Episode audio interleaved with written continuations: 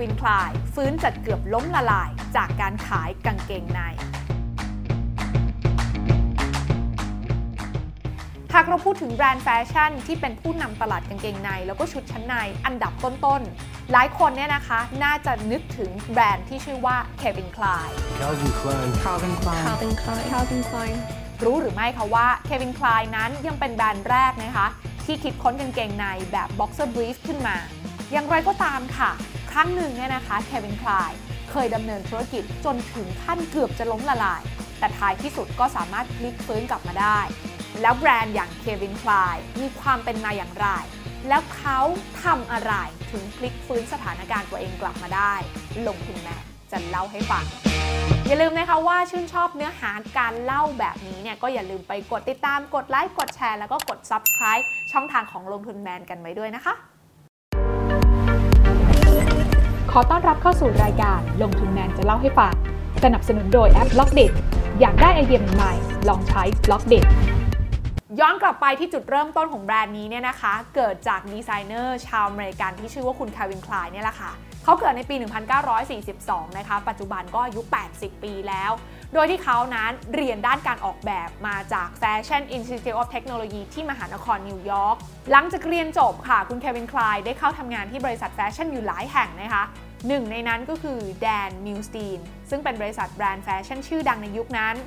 โดยเขาเนี่ยได้รับมอบหมายนะคะให้วาดภาพชุดจากงาน Paris Fashion Week ทั้งหมด ซึ่งเรื่องนี้เองค่ะ ก็เลยทำให้เขาเนี่ยได้มีโอกาสเรียนรู้เรื่องของแฟชั่นต่างๆ ได้อย่างรวดเร็ว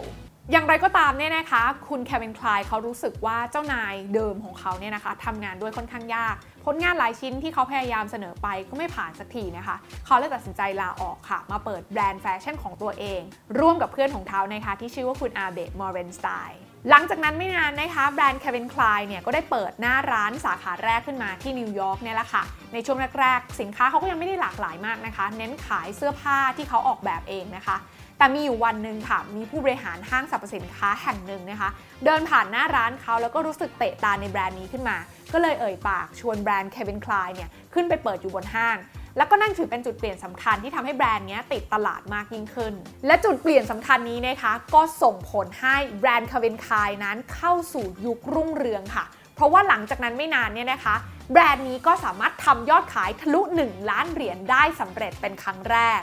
โดยกลยุทธ์การตลาดที่คา v ินคลายเลือกใช้ในเวลานั้นเนี่ยนะคะ ก็คือการจัดงานแฟชั่นโชว์ของแบรนด์คา v ินคลายเอง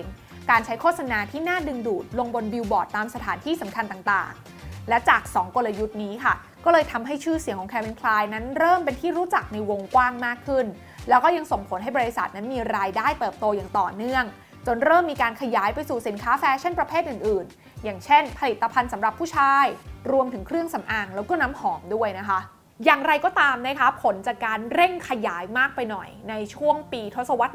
1990 เนี่ยเควินคลายเองเริ่มประสบปัญหาภาวะเรื่องของการเงินนะคะ เพราะว่าเขาเนี่ยกู้หนี้ยืมสินมาเยอะพอสมควร บวกกับผลประกอบการจากธุรกิจเครื่องสำอางที่เขาขยายไปก็ไม่ได้เป็นไปอย่างที่หวังพอเรื่องเป็นแบบนี้ไปนานๆเนี่ยนะคะ ก็ทำให้สถานการณ์ของเควินคลายนั้นไม่สู้ดีนัก แล้วก็เกือบจะล้มละลายกันเลยทีเดียว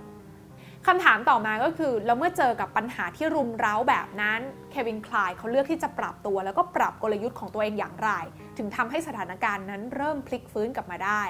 คำตอบตรงนี้น่าสนใจมากค่ะ เพราะว่าเขาหันมาโฟกัสในการทำธุรกิจขายกางเกงในวิธีการที่บริษัทใช้ในตอนนั้นเนี่ยนะคะก็คือการออกแบบกางเกงในให้คล้ายกับเจ้าตลาดเดิมอย่างจ็อกกี้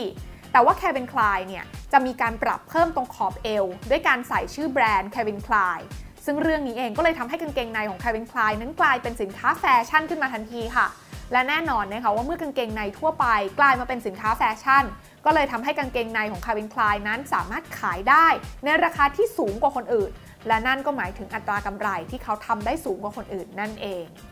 และรู้หรือไม่ว่าแคเวนคลายนั้นยังเป็นคนคิดค้นกางเกงในสำหรับผู้ชายแบบใหม่ ที่เราเรียกกันว่า boxer brief ซึ่งเป็นกางเกงในทรงบ็อกเซอร์แบบแนบเนื้อ ผสมผสานกับความสบายของบ็อกเซอร์กับความกระชับของกางเกงในแบบเดิมค่ะ ซึ่งในตอนนั้นเนี่ยนะคะตัวของ Boxer Brief เนี่ยถูกยกย่องให้เป็นหนึ่งในนวัตกรรมแฟชั่นแห่งศตวรรษกันเลยทีเดียว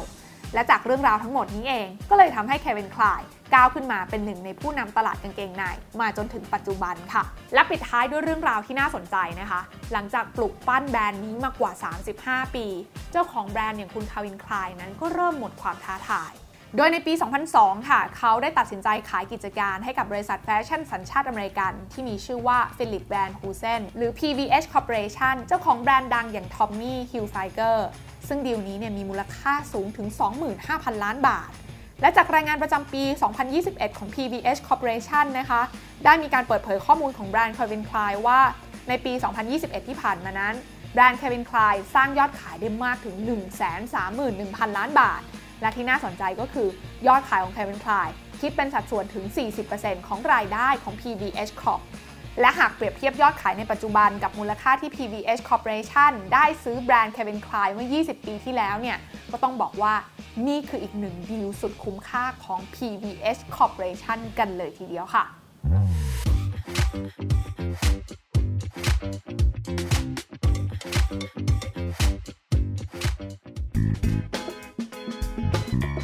ในความรู้ไม่มีความเสี่ยง ผู้ลงทุนควรกดติดตามลงทุนแมนได้ในทุกช่องทาง เริ่มจาก Subscribe และกดกระดิ่งช่อง YouTube ของลงทุนแมนไว้ ตอนนี้เลย